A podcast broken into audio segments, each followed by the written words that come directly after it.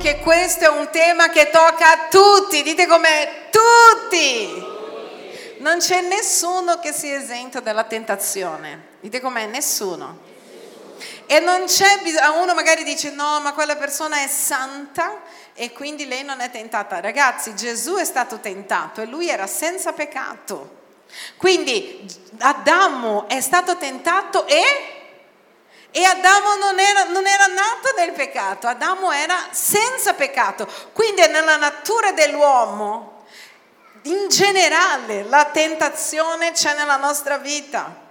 Perché? Perché esiste il male. Allora, Dio non ha creato il male. Cominciamo a dire Dio non ha creato il male, ma ha creato il concetto di male. Dite com'è il concetto di male.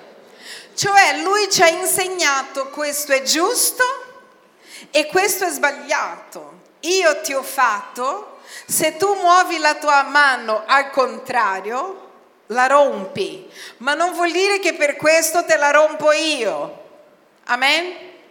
Quindi Dio ha creato il concetto di male, ha insegnato all'essere umano come poteva rompere il pianeta che lui ha creato o rompere il corpo che lui ha creato e ha detto io ho creato questo. Se tu fai in questo modo lo rompi, però se non fai in questo modo, non lo rompi, vivi bene, non romperai la nazione, il tuo corpo, la tua vita, la tua esistenza e il tuo futuro. Però se invece fai così come io ho creato, sapete quando noi compriamo qualcosa, c'è sempre un manualino di istruzione, chi lo leggi? Quasi nessuno. Perché? Perché noi vogliamo, ti dico come, come facevo anch'io, poi ho incominciato a dire, cosa facevo? Volevo arrivare da sola, Guarda, aprivo una cosa e dicevo, vabbè il telefono, perché devi leggere? Allora inizia a smanettare e c'è il rischio che lo rompi. Una volta ho chiesto al pastore Giuli, avevo comprato un letto nuovo, stavo cambiando casa, io ho detto magari un uomo, lui era nei paraggi, di montarmi un letto dell'Ikea. Voi sapete che l'Ikea tutto quello che mo- cioè non rimane niente, loro mettono un pezzettino per ogni cosa. A un certo punto mi guarda e c'erano 4 o 5 cose che so- erano in più. E mi dice, non lo so, questo forse sono in più. E vedevo il letto che era così, no? e dicevo, che strano, no? Dormire in diagonale. magari fa bene, magari è una nuova tecnica indo-pakistana imparata dal pastore Giuli, molto informato, colto. E poi gli ho detto forse c'è qualcosa che non va. Perché? Perché c'è un manualino che ti dice fai questo, poi questo, ma è la nostra tendenza è quella di dire tanto sappiamo tutto, lo facciamo noi. E questo è il motivo perché noi non lo leggiamo. Ma quasi tutti c'è scritto prima di montare, prima di usare leggere il manuale di istruzione, perché chi l'ha creato sa come deve essere montato e sa anche come puoi fare a romperlo. Quindi Dio crea il concetto di ciò che è giusto, il concetto di quello che è male per noi, ma siamo noi che scegliamo. Quindi essere tentati non è una questione di quanto sei peccatore o di quanto sei santo, perché, ripeto, Gesù e Adamo, qual è la differenza tra Gesù e Adamo? Tutte e due sono nati senza peccato. Qual era l'unica differenza tra tutte e due? Che uno aveva l'ombelico e l'altro no. Perché uno è stato generato e l'altro è nato direttamente. Vedi, pensa che brutto, non aveva l'ombelico. Ci avete mai pensato? Un uomo senza... Eh, così. Perché non è stato, è stato creato direttamente. La pancia piatta. Comunque, è una deduzione, no? Ovvio. Allora, Tutte e due sono nati senza peccato e tutte e due sono stati tentati. Dite com'è? Tentati. Tutte e due. Quindi guarda la persona che è vicino a te e digli, tutti possiamo essere tentati. Tutti, tutti, tutti. La Bibbia dice che lui è stato tentato in tutto come noi. Dite com'è? In tutto. Anche se là tu vedi solo tre grandi tentazioni che vengono riportate nella Bibbia, le più forti, In tutto vuol dire in tutto. Ah, ma Gesù è stato tentato anche sessualmente. La Bibbia dice in tutto come noi. Quindi esattamente come noi siamo tentati, lui è stato tentato in tutto come noi. Qual è la differenza tra uno e l'altro? Dice ma, virgola, ma non peccò. Ma non peccò, quindi essere tentati, tu non devi chiedere perdono perché sei tentato, tu devi chiedere perdono se tu cadi in tentazione. Quindi io posso essere tentata di fare una cosa, ma posso non farla. Amen. Allora, che cos'è la tentazione? La tentazione è quando qualcuno cerca di indurti in qualcosa che è già un tuo desiderio per farti invece rompere quello che Dio ti aveva detto che veniva usato in un altro modo. Quindi Dio mi dice il tuo corpo va usato così. La tentazione è quando arriva qualcuno guidato dal diavolo, perché la Bibbia dice che è lui il tentatore per eccellenza, infatti ha tentato Gesù personalmente. Qualcuno guidato dal diavolo che cerca di farti cadere ma guardiamo cosa dice la parola di Dio. Lo guardiamo in Giacomo capitolo 1 dal verso 13 al 16, dice così. Nessuno quando è tentato dica sono tentato da Dio, perché Dio non può essere tentato dal male ed egli stesso non tenta nessuno. Invece ognuno è tentato dalla propria concupiscenza. Cosa vuol dire concupiscenza? Desiderio. Quindi traduciamo, ognuno è tentato dal proprio desiderio che lo attrae e lo seduce. Vuol dire che il diavolo ti tenta dove c'è già un tuo desiderio.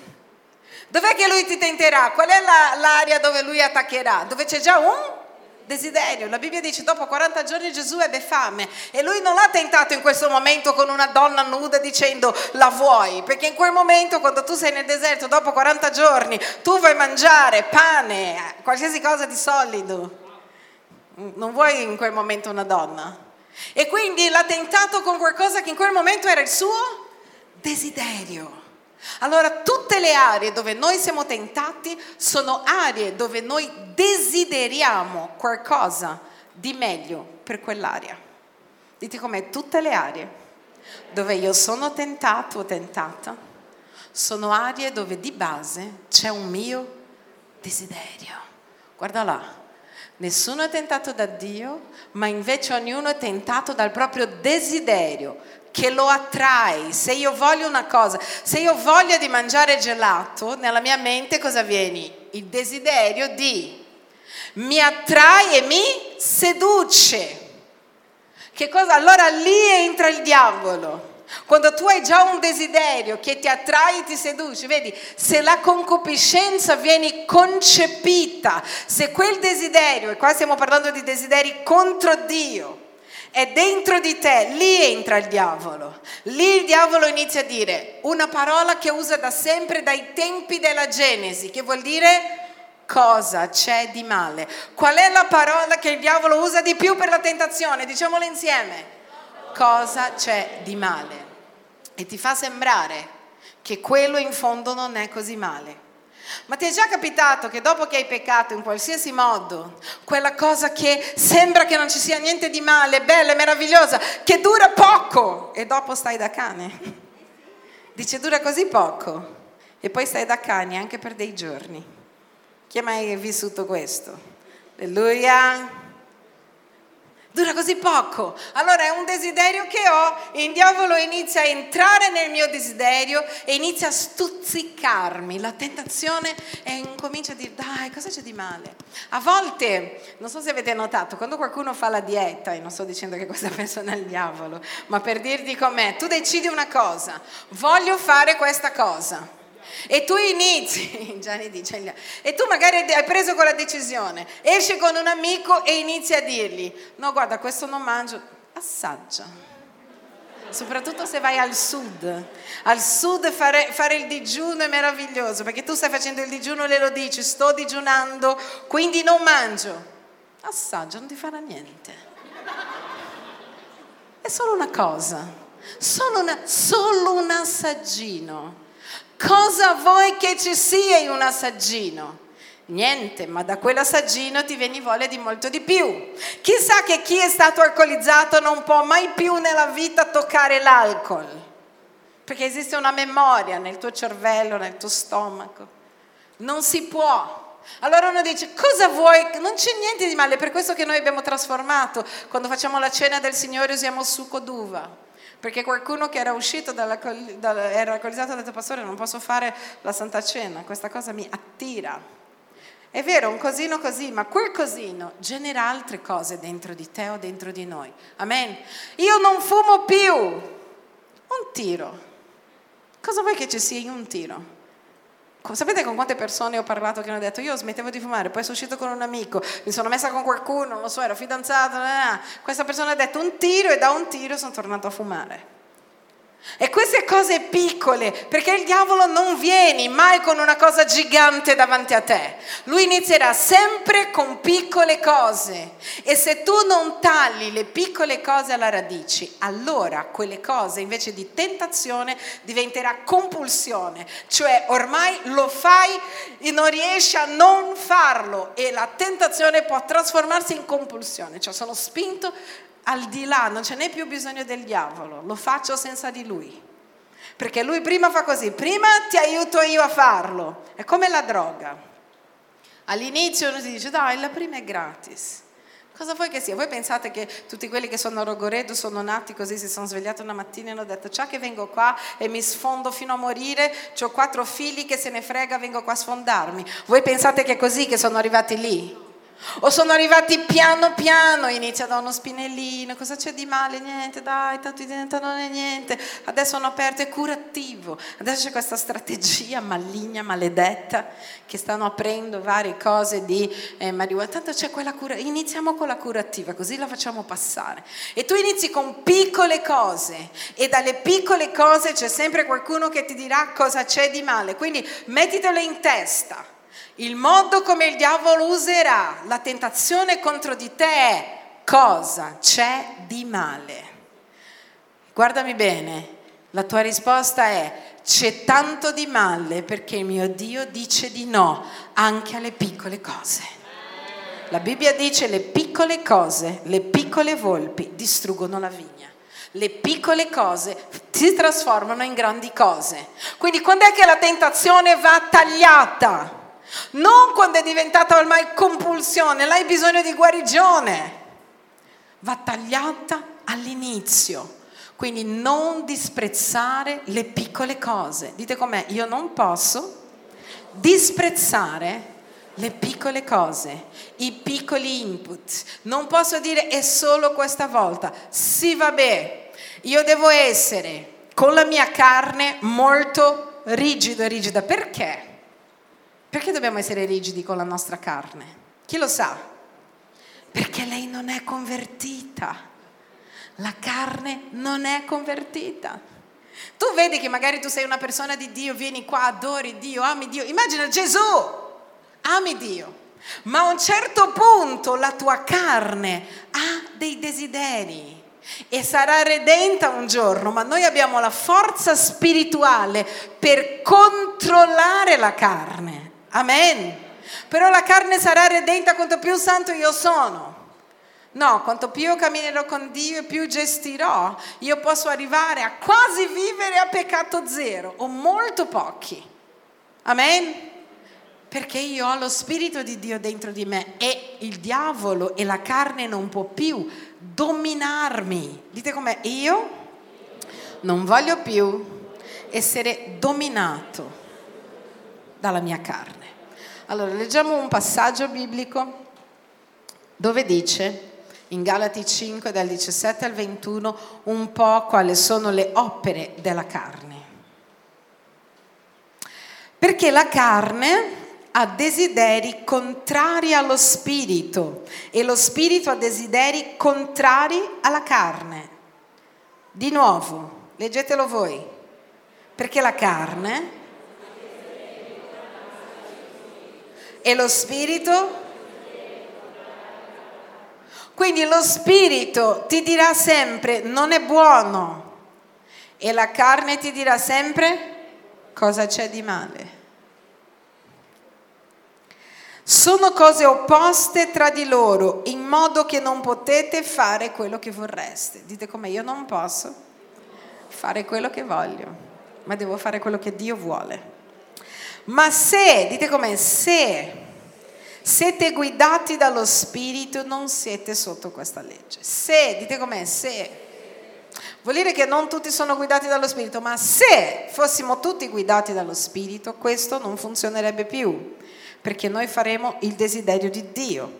Ora le opere della carne sono manifeste, sono fornicazione, la parola fornicazione ha a che fare con sesso tra non sposati, ascoltatemi, sesso tra non sposati. Alcune volte nella Bibbia verrà usato anche per l'adulterio, la stessa parola viene usata per l'adulterio, cioè sesso con qualcuno sposato con un altro fornicazione, opere della carne.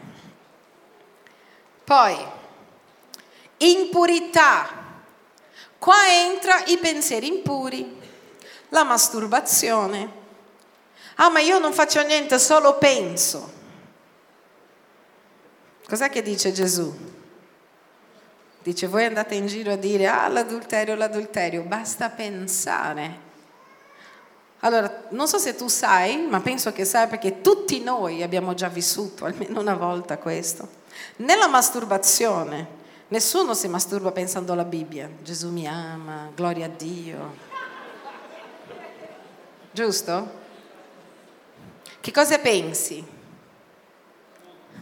Pensi in qualcun altro. Stai coinvolgendo qualcun altro che non c'entra niente nei tuoi pensieri. Ah, ma io penso a facce bianche. C'è qualcuno che quando si è masturbato ha pensato solo a cose belle? O quando questo è successo, tu devi pensare in cose pornografiche, in cose che non fai con tua moglie? Perché se no uno dice, va bene, sono sposato, non soffro di questo, no? Gli uomini sposati che si masturbano pensano nella perversione, non pensano in un atto sessuale normale. Colpa anche da tutto quello che noi vediamo nelle tv, dove c'è un rapporto sessuale là, il letto che salta tre metri da terra. Urra!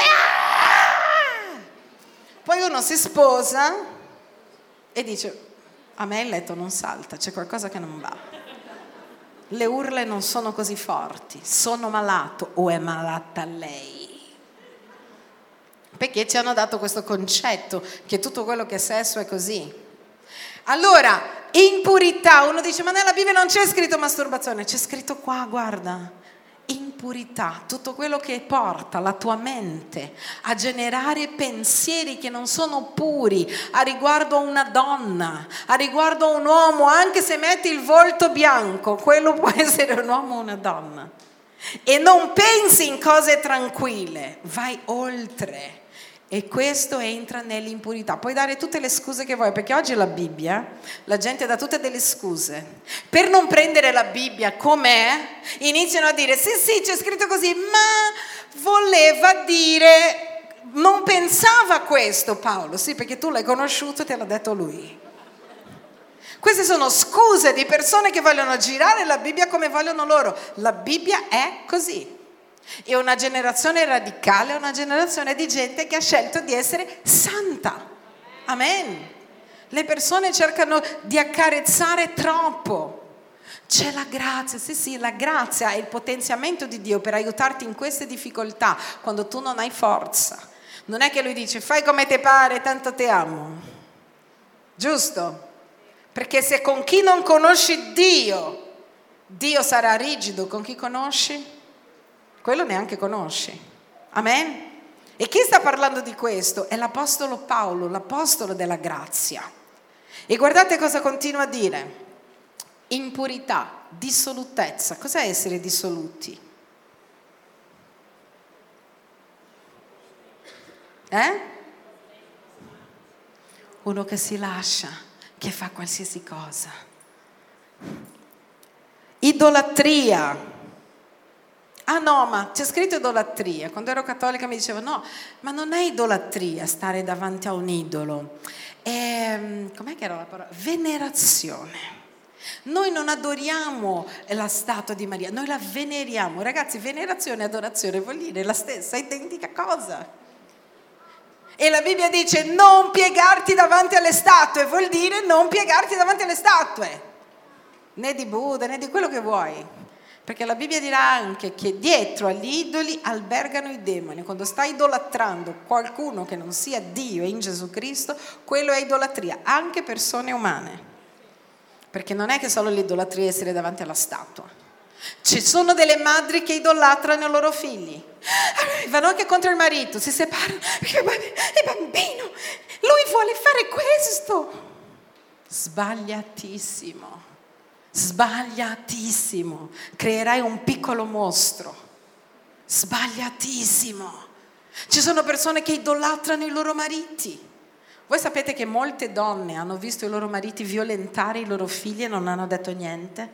Voi potete pensare, ma come fa una madre a vedere il marito che violenta il proprio figlio e sta zitta? Te lo dico, è idolatra di quel marito, pur di non perderlo, fai come vuoi. Idolatria idolatria di persone. Quella persona, uno può anche essere innamorato e uno può essere anche idolatra della persona che è innamorato. L'amore sano non è un amore che non vede più niente. Non vengo più in chiesa perché, perché lei non vuole. Cosa? Sì, maschio. Lei non vuole. Perché ho paura così di perdere lei, quello che dice lei. Ah, lui, lui, dice così, tu eri una persona che veniva in chiesa, eh? uno si è fidanzato, non viene più perché? Ah, perché lui, questo si chiama idolatria, tutto questo è idolatria e opere della carne. Stregoneria. E qua possiamo aprire una parentesi su tutto, dall'oroscopo a tutte le altre cose che hanno a fare con cercare la gente, leggere le conchiglie, leggere le mani, cercare la sorte, eh, fare delle fatture, fa, fattuccherie, fatture va bene. Poteva entrare anche quello, così noi eravamo liberi, ma non c'è scritto. Inimicizie. Io non parlo con nessuno. Sì, sì, ho il mio carattere. Cosa? Discordia. Lui ha detto, lei ha detto, nella discordia anche entra la diceria. Ah, lui ha detto, lei ha detto, lei ha detto, lui ha detto. Tu vai e dici una cosa, un tuo segreto a uno, domani lo sanno tutti. Lui prende, racconta alla moglie e l'amore racconta a tutto il mondo. Inimico, no, quello ha detto. Allora, ah sì, ce l'ho con quella persona. Sì, bravo, eh sì, ti ha fatto questo non frequentarlo più. Questo non è da Dio, è carne. Se qualcuno viene a raccontarti qualcosa, di qualcosa di buono di quella persona, inizia a dire, guarda, non dire così, se hai un problema con quella persona, ti sei sfogato con me, sfogata con me, adesso vai a parlare con quella persona, non è carino. Quando qualcuno cerca di stigarti a dire qualcosa contro qualcuno, non farlo. Di cose buone. Io stavo vedendo tempo fa un'intervista di Cacà che stava, stava salutando il calcio, no? è, mm, ormai è andato in pensione. E io ho amato l'intervista di quel ragazzo. Hanno cercato di mettergli in bocca tutte le persone che sono state tipo Mourinho, tutte le persone che sono state un ostacolo per la sua carriera dicendo e di questo cosa dici? E lui diceva io non do le colpe a nessuno, io ho imparato da ogni circostanza sono ottimi professionali, sono bravi. E io vedevo che ogni volta che cercavano di attaccare e dicevano è di tua moglie? E lui diceva e è così, è co-". non è riuscito, il tipo che cercava di stigarlo non è riuscito a togliere una critica dalla sua bocca. E io ho detto wow Wow, ascoltavo e dicevo, wow, queste sono scelte che le persone che credono devono fare, che non esca una critica dalla nostra bocca, anche quando tutti vogliono farla uscire. Amen. Gelosie. Voi sapete che la gelosia, in genere, noi siamo, quando le persone sono gelose, è perché loro pensano che potrebbero fare quella cosa. Noi giudichiamo sempre con il nostro metro. Gli uomini più gelosi del mondo sono uomini che potrebbero tradire. Le donne più gelose del mondo sono donne che potrebbero tradire. Uno ha paura di se stesso. Qual è la persona che non è gelosa per niente? Quella che pensa che lei non farebbe mai una roba del genere. Poi ci casca giù dal fico, ovviamente. Non è possibile. Ma quando tu non pensi il male, quando tu pensi io non lo farei, tu non punti sugli altri con la gelosia. Ire Ah, ma è il mio carattere. Guardatemi bene. Smettiamo di giustificare il nostro carattere. Noi abbiamo adesso il carattere di Cristo. Se è il tuo carattere, cambialo. Perché nessuno merita che tu butti l'ira e la rabbia addosso agli altri. Questo vale per tutti noi, per me, per te e per tutti. Tutti noi abbiamo i nostri momenti. Se per caso succede, noi dobbiamo chiedere perdono, perché l'ira è qualcosa che viene dalla nostra profonda carne, gente che non sta camminando con Dio. Contese, divisioni, sette, entra tutto più o meno nella stessa categoria. Invidia, lui ha quello e io non ce l'ho. Ognuno ha un piano per sé. Dite com'è, ognuno ha un piano per sé. Perché devi essere infelice che quello va? Magari Dio sta chiamando quello a fare cose che non sta chiamando te. Magari Dio lo innalzerà per fare una cosa e tu per un'altra. Ognuno ha un piano specifico da Dio. Non vivere nella maledizione della, del paragone, della comparazione. Ubriachezze. È molto interessante. Chi ha mai letto il capitolo 31 di Proverbi? Che parla della donna virtuosa. Ma non parla solo della donna virtuosa, parla di una mamma che dà un consiglio a suo figlio, che si chiama Lemuel, o Lemuele, non mi ricordo come dice la Bibbia. E cosa dice? Non è giusto per un re, o per un leader, o per una persona degna, né sposarsi con una donna che fa cadere il re, vuol dire con una donna seducente, né che ci sia alcol o vino nella tua tavola. Sta dicendo che una persona che guida deve essere una persona sobria. Perché l'ubriachezza? Che non vuol dire che non puoi bere un bicchiere di vino. Perché l'ubriachezza ti fa perdere il senno e Dio ti vuole con la testa a posto per prendere le decisioni giuste. Orge, sesso con tutto il mondo. Una volta ho consigliato una donna che mi dice perché mio marito, guardate che follia dice che come devo essere ubbidiente a lui dobbiamo fare sesso in gruppo. Non è meraviglioso? Ha preso la Bibbia, lui non era credente ma lei sì. E ha detto c'è scritto nella tua Bibbia che tu mi devi ubbidire. E lei è venuta da me a dire se dovevo ubbidirlo. Ancora peggio. Qualsiasi cosa, chiunque chieda a te in autorità su di te, io che sono il tuo pastore, tuo marito, chiunque che vada contro la parola di Dio, tu non solo puoi, devi dire assolutamente no, tra te e Dio io scelgo Dio e se mi vuoi lasciare, arrivederci amore, ciao, le nuvole sono già più in là.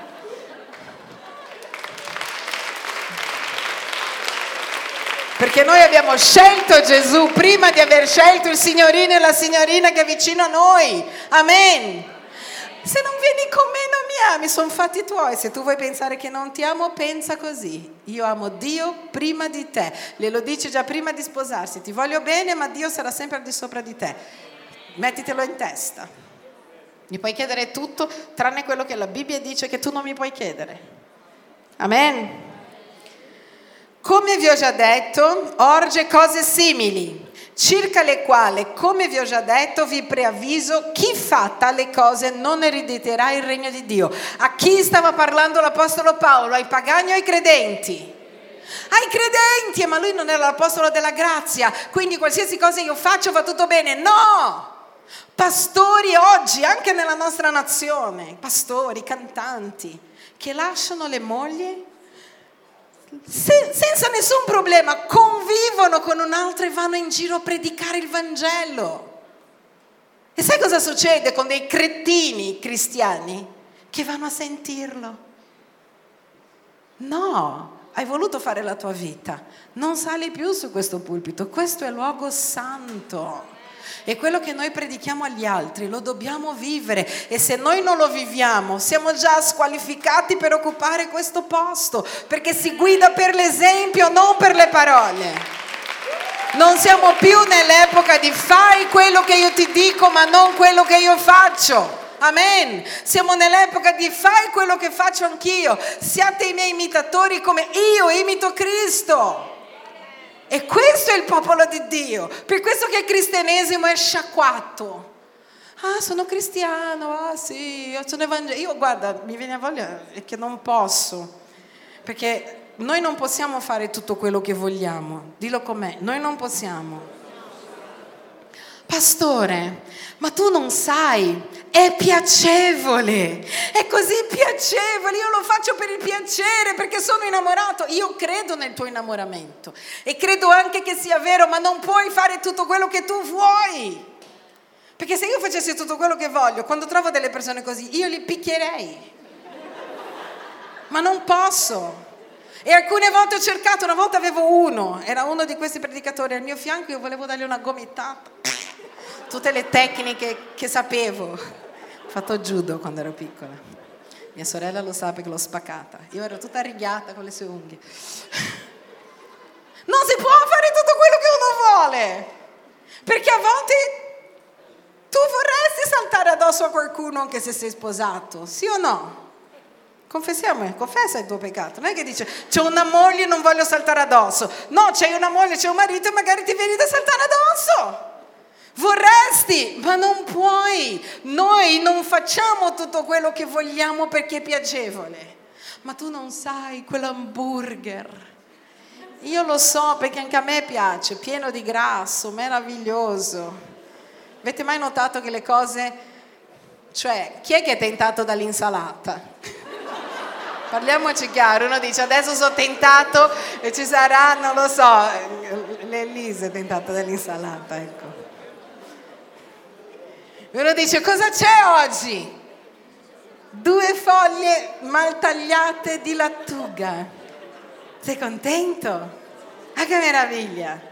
Pensa invece a quella pasta che fa Aldo, che Aldo una volta all'anno mi invita per quella pasta, continua a invitare pasta con le melanzane siciliane, tutte mangio io e lui mezzo chilo ognuno, il pastore Clegi ci guarda, non capisce, non capisce.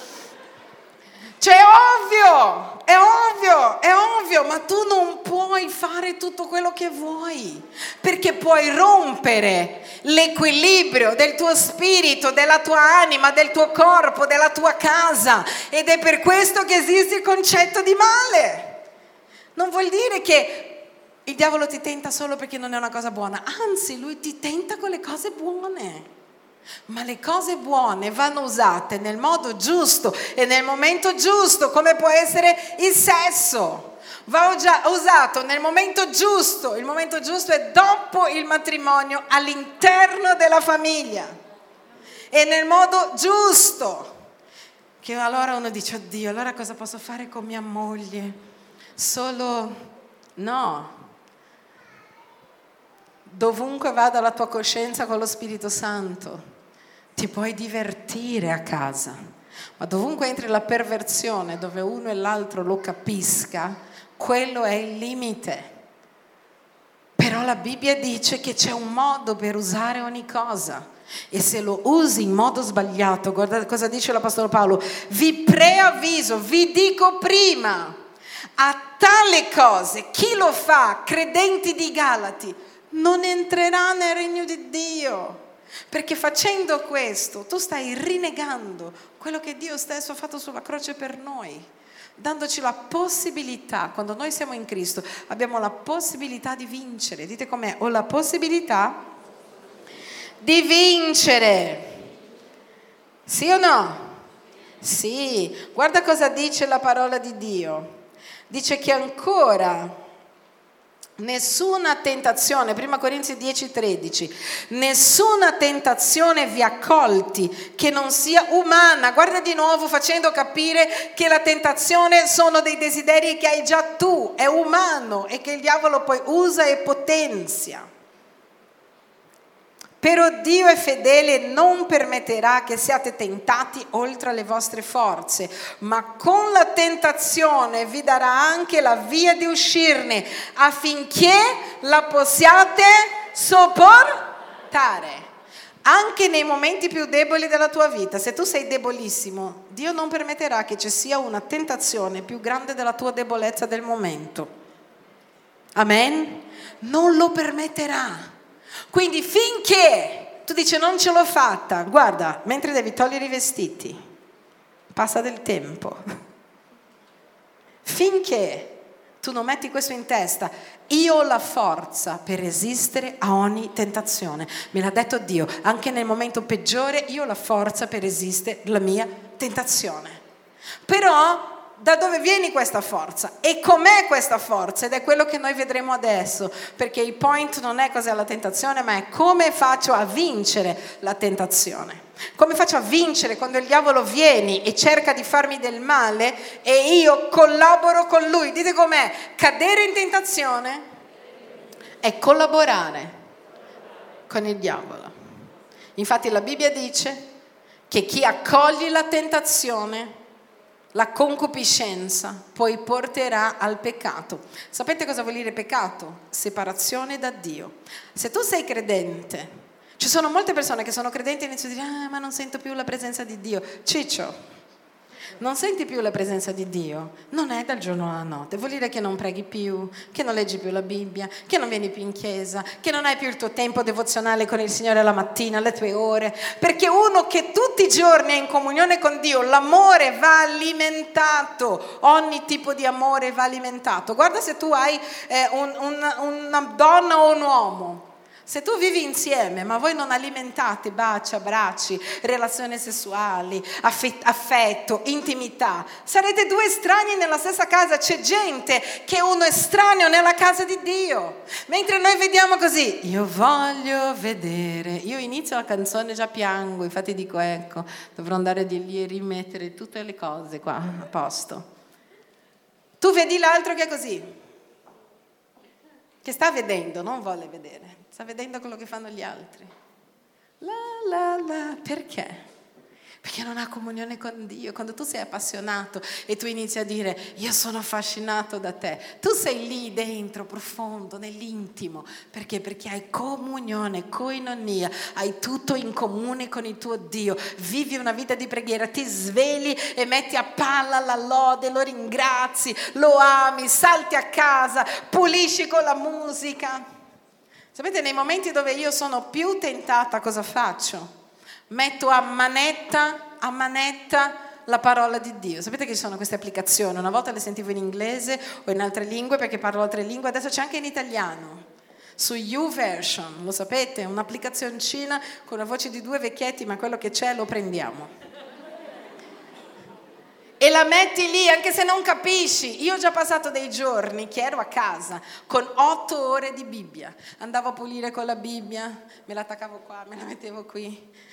Ascoltavo tutto, tutti i profeti. E a un certo punto io che volevo ammazzare qualcuno non volevo più ammazzare nessuno.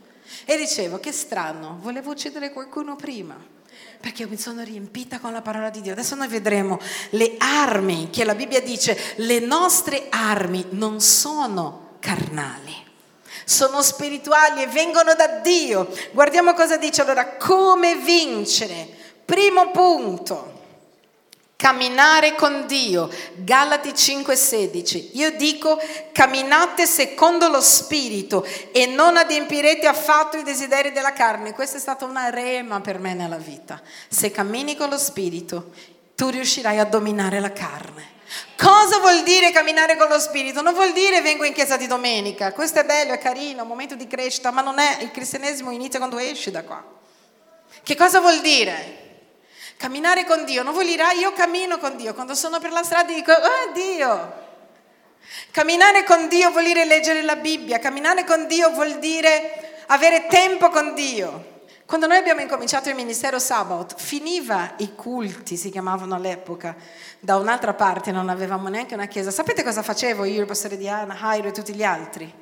Andavamo a casa degli amici e passavamo tutto il pomeriggio ad adorare Dio insieme. A volte io vedo la gente che è insieme e fa tutto tranne che pregare, tranne che adorare. Non vuol dire che deve sempre adorare. Però ai desideri non è che ci dovevano dire, noi mangiavamo e poi dicevamo ragazzi cosa dite? Adoriamo un po', ma sì ma adoriamo. E sapete succedevano delle cose pazzesche. Uno iniziava a parlare in lingue, l'altro iniziava a rispondere, l'altro era guarito e vedevamo delle cose pazzesche perché? Perché oltre a mangiare insieme noi il pomeriggio volevamo Dio. Camminare con Dio vuol dire alimentare il tuo tempo di digiuno, alimentare. Vedete, la Bibbia non dice fate digiuno.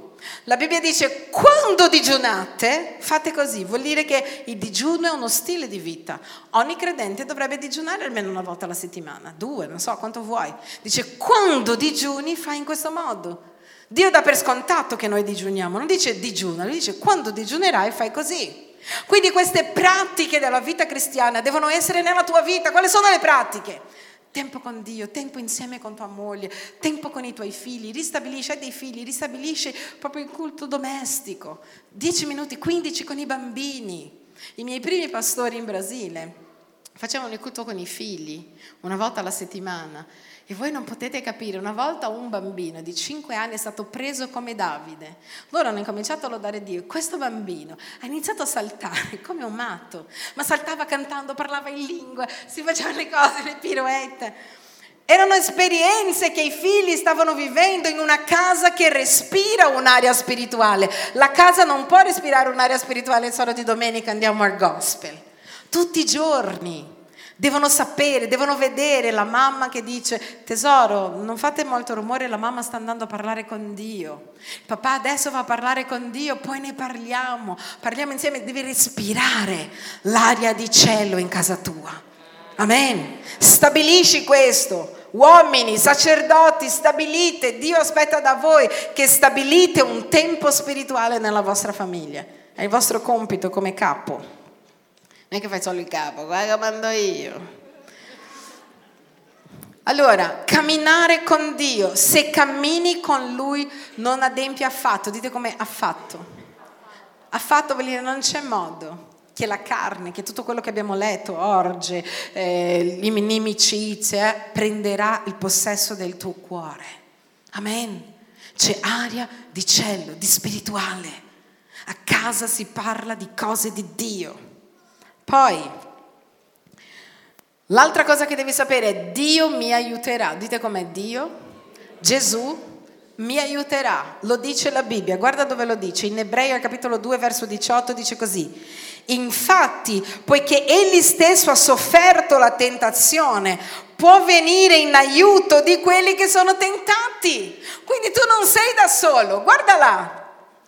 Proprio perché Gesù ha sofferto la tentazione, può venire in aiuto di quelli che sono tentati. Gesù sta dicendo, quando tu sei tentato, chiedimi aiuto e io ti aiuterò. Voi sapete che in italiano il Padre nostro ed è tradotto male, il Papa vuole anche cambiarlo, ma meno male. In italiano è tradotto non indurci in tentazione. Abbiamo appena letto che Dio non può indurre in tentazione nessuno.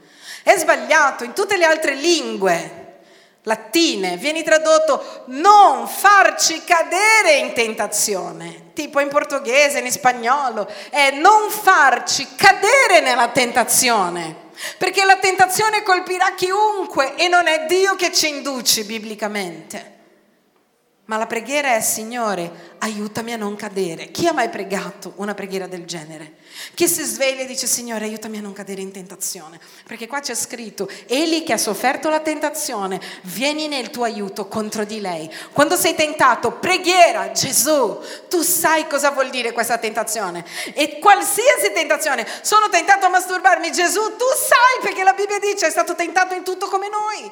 Gesù, tu che sai come uscire da questa tentazione, aiutami. Gesù, aiutami stammi vicino, Spirito Santo, parlami, dammi la via d'uscita, perché io ho questo desiderio, il diavolo continua a parlare nella mia mente, il mio desiderio era piccolo, adesso è grande. Perché il diavolo cosa fa nella tentazione? Aumenta il tuo desiderio. O voglia di, voglia, voglia, voglia, fallo. E com'è che ti tenta? Non c'è niente di male se lo fai.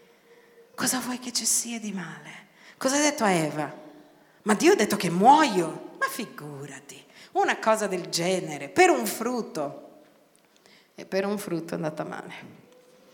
Quindi camminare con Dio, secondo chiedere aiuto a Dio per non cadere in tentazione, chiedere aiuto a Gesù per non cadere in tentazione. Terzo, non rischiare, la carne è debole. Dite com'è, non rischiare. Sei un ragazzo, sei lì con gli ormoni a 2000 dai, stiamo da soli, io e te in macchina, ma per pregare, eh? Perché noi preghiamo, se tu vieni con me, noi andiamo in quell'angolino, solo io e te, ma preghiamo, eh? Perché noi due siamo santi. Tu devi dire, ma tu sei fuori, no, ma perché vai a rischiare da solo nell'angolino che sai che il tuo ormonio è 2000? Non rischiare! Dai, mangia solo un pochino, non rischiare, non mangiare neanche quel pochino, che quel pochino ti porta di più. Non rischiare mai. Dai tesoro, lo so che hai una moglie, anch'io un marito, ma non stiamo facendo niente di male. È solo un caffè in quel posticino tra noi due. Non rischiare anche se ami profondamente tua moglie perché la carne è debole. Non rischiare. Stai attento, attenta. Per non parlare di quelli che abbracciano, no? Ci sono certi che danno degli abbracci che tu sai che vogliono altro. Le donne poi lo sentono molto, li chiamiamo viscidi.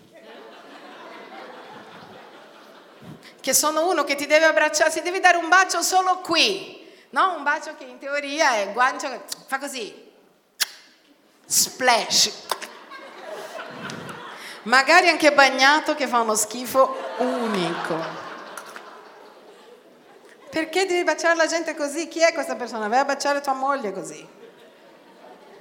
Devi abbracciare un abbraccio. Che cosa devi allisciare la mia schiena? Perché la stai allisciando? Una volta ho dovuto dire a una persona, ho detto perché stai allisciando la mia schiena?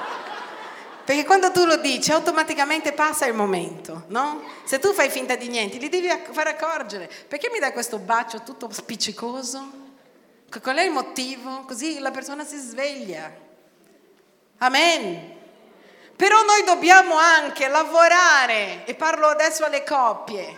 Il diavolo tenta dove c'è desiderio. Non fare avere il desiderio di tua moglie di avere delle parole carine da un altro uomo. Giusto? Perché lui tenterà. Mio marito non mi dice mai niente di carino, arriva uno, voi sapete che la donna è molto colpita dall'orecchio, uno dice qual è la parte più sensuale della donna? L'orecchio non perché lo lecchi, perché ci parli. Con la donna fai così, è così con la donna. Ma quanto sei bella, davvero? Dice sul serio? Vuoi vedere un uomo che sa sedurre? La donna ha tagliato i capelli, suo marito non si è neanche accorto. Arriva l'amico e dice, wow, ti sei tagliata i capelli? Perché si vede? La donna è così, la donna è è qua nell'orecchio che succede tutto. Uomini, non aspettate che la vostra moglie aspetti che qualcun altro parli nel suo orecchio. La donna ha bisogno di parole, di tante, la maggior parte. Bella, carina, gentile, wow, che profumata. E donne, fate un modo anche che loro non desiderino, perché l'uomo viene tentato dal fisico. Fate in modo anche che tuo marito non vada in giro a guardare tutte le altre perché non ti curi, perché non ti lavi, perché vai a letto con la maglietta, quella scritto vota Berlusconi, non lo so, dopo le elezioni. Cioè, tutto così, con i capelli così. Oggi non ho potuto, così sono, ho fatto la doccia. È ovvio, la tentazione viene dal desiderio. Guarda spiritualmente anche. Una donna vuole un uomo che preghi, una donna vuole un uomo di Dio, non fare in modo che venga un altro a dire sono io di Dio e tu no. Una donna vuole un sacerdote e un uomo vuole una donna che lo ami e l'uomo è carnale. Ho letto un libro sulle coppie, neanche tanto tempo fa, e questa donna parlava di rapporti, di parlare col marito, eh? e allora diceva, ho detto a mio marito, dai, stiamo litigando troppo, facciamo una lista di 10, 11 cose che tu vuoi che io cambio e tu fai 11. E lui ha detto, va bene. E lei ha detto, nella mia lista ho messo, non lo so, devi parlarmi in questo modo, devi portare la pattumiera, nella lista di lui c'era scritto per 11 volte, fare sesso tutti i giorni. 11 e questi erano gli 11 punti che lui voleva che lei cambiasse. Bastava quello tutto il resto sarebbe andato a posto. Svegli donne, perché se tuo uomo va a cercare altrove, perché a casa non c'è il desiderio, nasce lì. Ho il desiderio di avere di più, non ho di più. E il diavolo inizia a dire, vedi che a casa non hai niente. Guarda che meraviglia questa cosa qua. È ovvio che non stiamo parlando che l'uomo o la donna cade nel primo momento, però è così che inizia la tentazione. È lì che entra, se tu sei una persona di Dio, tu dici via, però il diavolo continuerà a tentarti dove c'è desiderio. Quindi per chiudere quella breccia, parlo alle coppie, parlatevi. Tu mi fai venire il desiderio di guardare altrove e io non voglio guardare altrove. Io sono un uomo di Dio, aiutami vienimi incontro. Ok, però perché io stia con te, io non riesco se succede questo e questo, allora vienimi incontro, parlami con parole dolci. Cerca di fare queste cose che ti chiedo e non le fai. E qua si parla ed è così che la coppia si accorda perché è una coppia in Dio. Però ricordati sempre, il diavolo agisce dove c'è desiderio. Tu devi fare di tutto per chiudere la porta di quel desiderio, perché allora ti va a tentare da un'altra parte, non in quella. Non pensare che lui smetterà, magari non ti tenta più sessualmente, ti va a tentare ad essere Dio. Il diavolo ci può tentare anche nel ministero, ragazzi, non pensate. È facile, perché oggi ci sono dei pastori nel mondo che pensano solo ai soldi e predicano solo su questo. Una volta non predicavano su questo, tentati, tentati da quello, sono diventati famosi, offerte, tentati da quelle cose, desiderio di essere qualcuno, wow, quello a quella cosa. Sapete, io viaggio molto nel mondo, noi sembriamo, sembriamo in Italia i fratelli poveri. Tu vedi i pastori, sono così, le chiese sono così grandi, loro hanno tutto, la loro casa, la loro macchina. Noi qua abbiamo una macchina, la vendiamo, la diamo. Perché l'hai data? Per il regno di Dio. Io tutte quelle che mi sono passate le ho offerte al regno di Dio. Perché? Perché aveva bisogno di lasciare Gesù, poi aveva bisogno di un altro. E sapete qual è il modo per non cadere in questa cosa di voler avere cose? Essere generosi. Alcune volte vado a predicare in alcuni luoghi dove voi mi trattate così come nessuno, ma dove c'ho guardie del corpo, albergo di, una volta in Texas avevo un albergo di mille metri quadri la stanza, che uno guarda e dice, però quasi quasi vengo in Texas. Io mi ricordo che quella volta ho detto, beh, certo che predicare negli Stati Uniti è facile anche, no? È già un paese cristiano, nessuno ti chiama setta. Ho iniziato a dire, bella questa cosa, Signore, però, eh? E mi hanno fatto un'offerta ci vivevo sei mesi e dicevo la la la. Poi sono andata un pomeriggio, era l'ultimo pomeriggio che ero in America e ho detto ma sì, andiamo al cinema. Volevo mangiare un sacco di popcorn col burro. Guardo l'unico film che avevo perché poi alla sera avevo l'aereo. Entro ed era un film che si chiamava Letters from Juliet. L'avete mai letto? Lettere per Giulietta. Parla solo ed esclusivamente dell'Italia. Toscana, Verona, era Dio che mi stava dicendo cosa? Io piangevo, va bene, me l'hai già detto, era solo una tentazione, cosa vuoi? Mi hanno dato troppi soldi. E sapete cosa ho detto a Dio? Il Signore in quel giorno mi ha dato una strategia, mi ha detto ogni volta che ti danno tanto, perché tu non sia attaccata a questa cosa, regalali.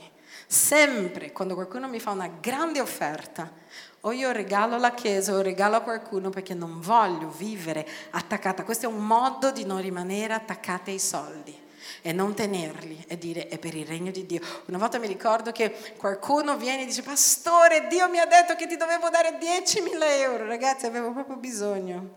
Ho preso in mano e lo Spirito Santo mi ha detto non tenerlo e l'ho investito in qualche sede che siete seduti.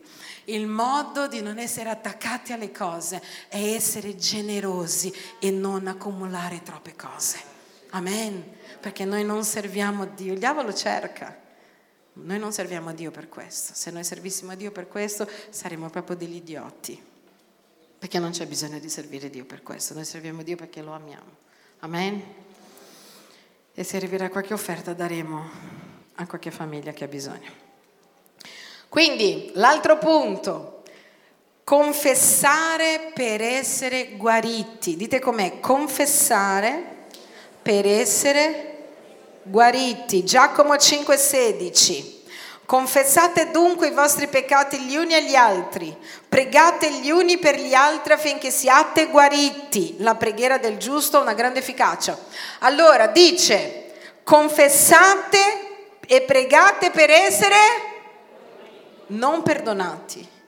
Solo Dio ci può perdonare. Dite com'è? Solo Dio mi può perdonare. Dice per essere guariti. Guardate che importante questa parola, guariti. Qua parla di una persona che ormai è già caduta in tentazione così tante volte che non è più nella tentazione, è già nella compulsione. Faccio tutto e lo faccio perché lo devo fare. Sono già un addictive, vivo nella pornografia, ma come si dice in italiano? Un um, dipendente. Sono già un dipendente, non sono più tentato di aprire il computer. Non riesco più a non aprirlo. Vuol dire che sono malato. Oggi ci sono già delle cliniche in tutto il mondo per due cose. Una per i malati di internet, chi non riesce a vivere senza cellulare, e l'altro per i malati di pornografia Esistono già, adesso in Italia hanno incominciato ad aprire le stesse che curavano prima le persone che avevano problemi con la droga, malati di pornografia, perché i nostri figli una volta, sai, era difficile, metti il cappello, fai finta che non c'è nessuno e vai a comprare la rivista pornografica. Oggi dovunque c'è e la gente è bombardata e se non hanno Dio fanno quello che gli viene da fare. Sono libero con tutti questi modi di fare. Quindi quando uno è malato ha bisogno, dite com'è, ha bisogno d'aiuto. Amen? E dobbiamo essere umili per dire ho bisogno d'aiuto. Per questo dice confessa il tuo peccato per essere guarito. Non per essere perdonato, perché appena io sbaglio, Signore, scusami. Quando io vedo che quella cosa inizia a dominarmi, che io tolgo, arrivo sempre là, ho bisogno di fare due cose. Quali sono? Prima, Confessa il tuo peccato a qualcuno, al tuo mentore, al tuo pastore, al tuo leader, al tuo marito, a tua moglie e di ho questo problema, mi aiuti.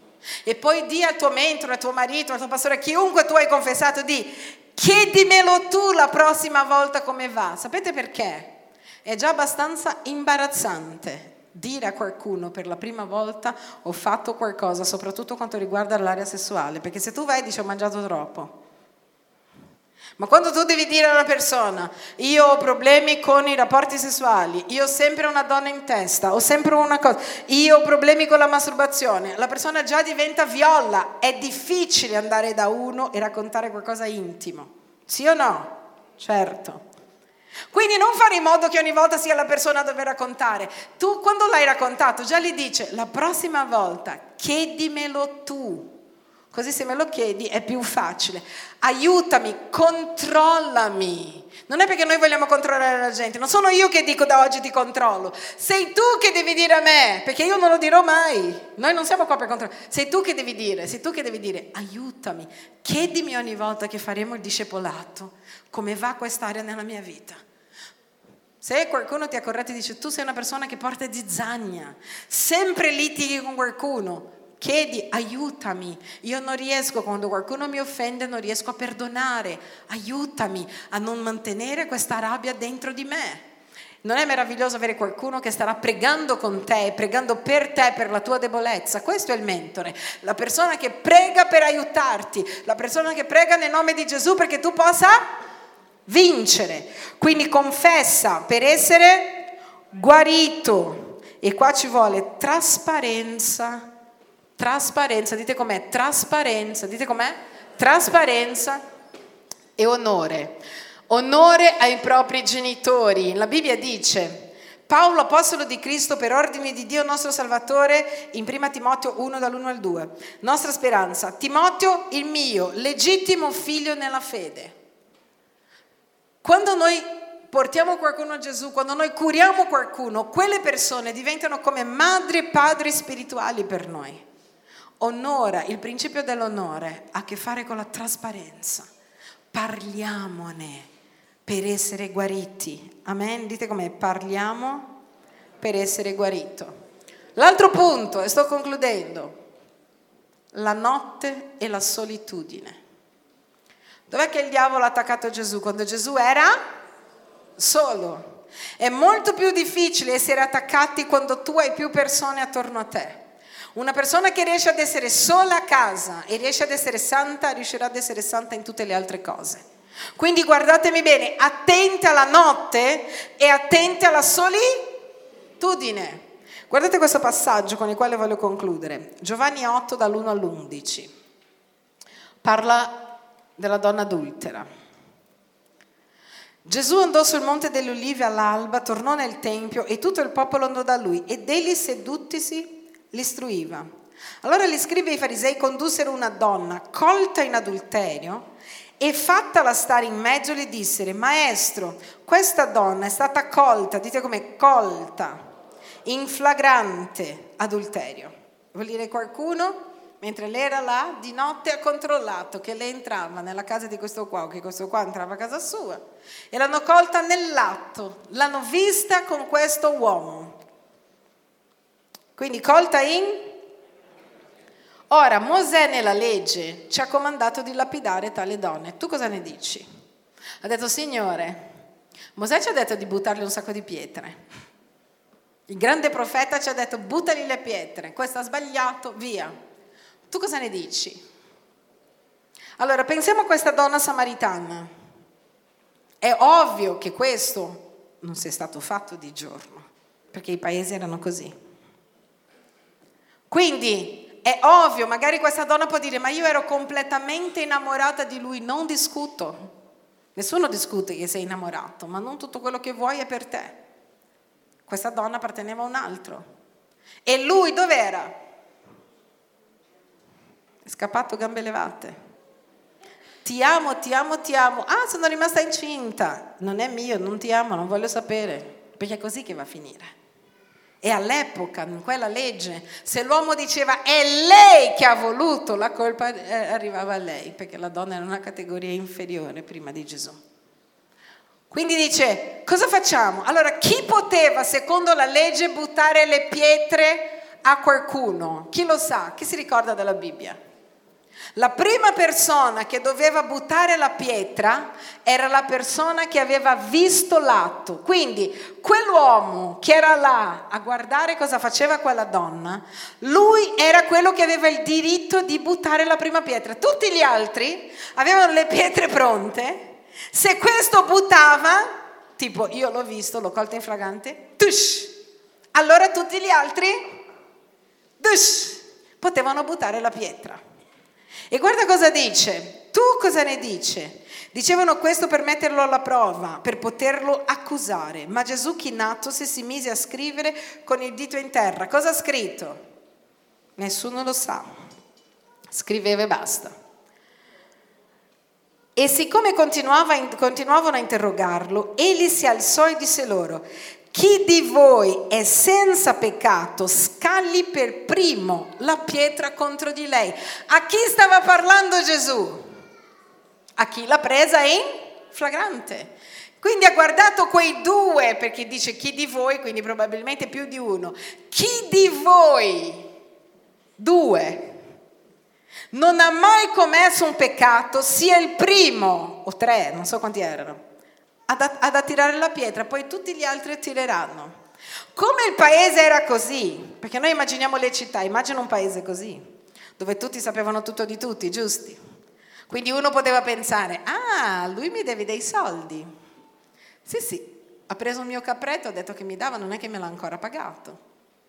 Si conoscevano, nessuno poteva dire io non sbaglio, perché anche gli occhi degli altri erano lì.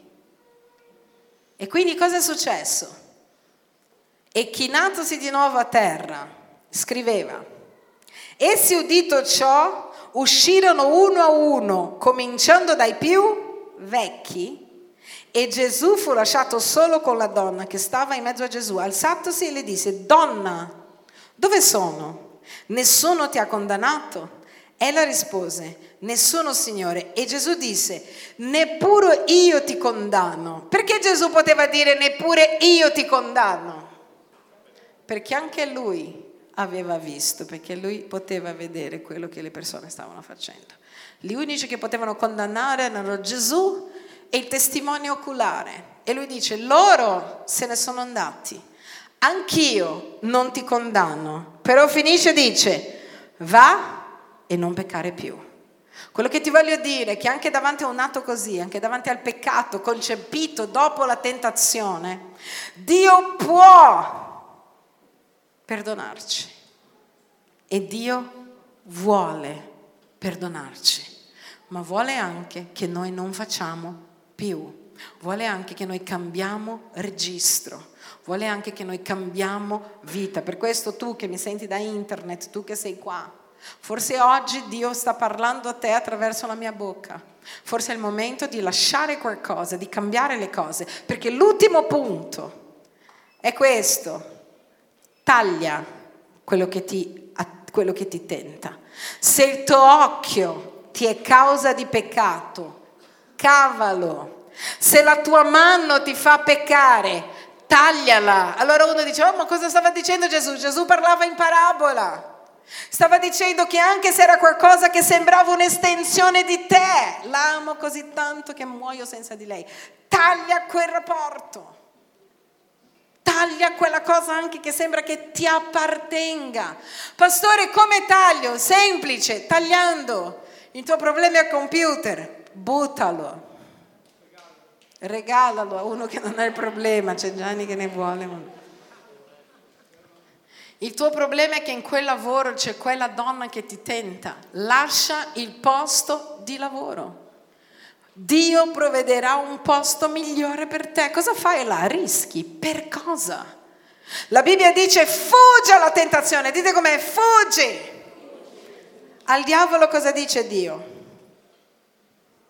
Affrontalo. Se lui viene davanti a te, se tu vedi che il diavolo parla nella, nel tuo orecchio, tu lo affronti, ma la tentazione quando inizi a dire è buono, non c'è niente di male, tu fuggi. Guarda cosa dice la Bibbia, tutte le volte che parla di tentazione. Vi leggo veloce. Prima Corinzi 6:18. Fuggite alla fornicazione. Ogni altro peccato che l'uomo commette è fuori dal corpo, la fornicazione pecca contro il proprio corpo, estensione di lui. Alle passioni giovanili, dice a Timoteo, fuggi alle passioni giovanili. Quali sono le passioni giovanili? Voglio baciare tutte, voglio stare con tutti, io amo, io voglio avere questa fidanzata, poi lascio questa, poi voglio avere quella. E cosa dice l'Apostolo Paolo? L'Apostolo Paolo cos'è che dice? Dice guarda, fuggi alla tentazione e dice di stare con persone stare in mezzo al popolo di Dio, con gente pia, santa, saggia. Quindi quando c'è un momento fuggi, taglia. È meglio andare in cielo senza quel computer che non andare. Quindi per concludere devi essere radicale. È un lavoro, sì, dobbiamo stare attenti per tutta la vita finché Gesù torna, ma non sarà un lavoro se noi camminiamo per lo Spirito.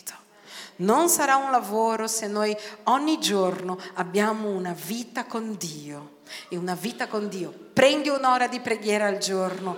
Prendi la lettura della Bibbia, separa un tempo ogni giorno della tua vita per stare con Dio, non scendere a compromessi, tu hai bisogno di Lui, hai bisogno della sua forza, hai bisogno di quello che Dio ci può dare.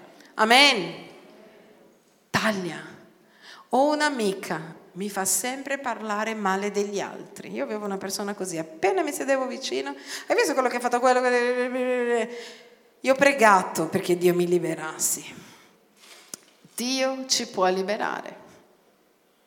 Magari quella non è la persona da frequentare, la puoi correggere, puoi dire guarda quando stiamo insieme smetti di parlare della gente vicino a me. No, beh, quando stiamo insieme per favore. Se non è, smetti con quell'amicizia, perché noi vogliamo essere santi santi. E perché vogliamo essere santi? Per piacere a Lui, ma per stare bene. Cosa succede se io vado a letto con tutto il mondo? Cambia qualcosa Dio? Lui oggi smette di essere Dio? Cosa succede se io vivo nella pornografia? Che oggi Dio si arrabbia, Dio continuerà ad essere buono, giusto, meraviglioso e santo, fa solo del male a te.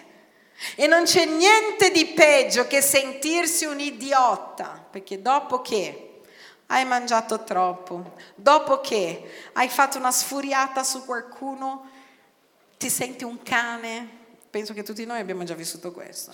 Dopo che magari ti guardi allo specchio e dici ciao come sei bella, possiamo fare sesso insieme. dopo che hai fatto sesso con te stesso, ti senti un cane, dura due minuti, ti senti un cane, perché il tuo corpo non è stato creato per l'impurità, il tuo corpo è stato creato per la purezza e per la sessualità all'interno di un matrimonio con purezza. Amen. Ed è lì che noi ci sentiremo bene. Quindi qual è lo scopo di vincere la tentazione?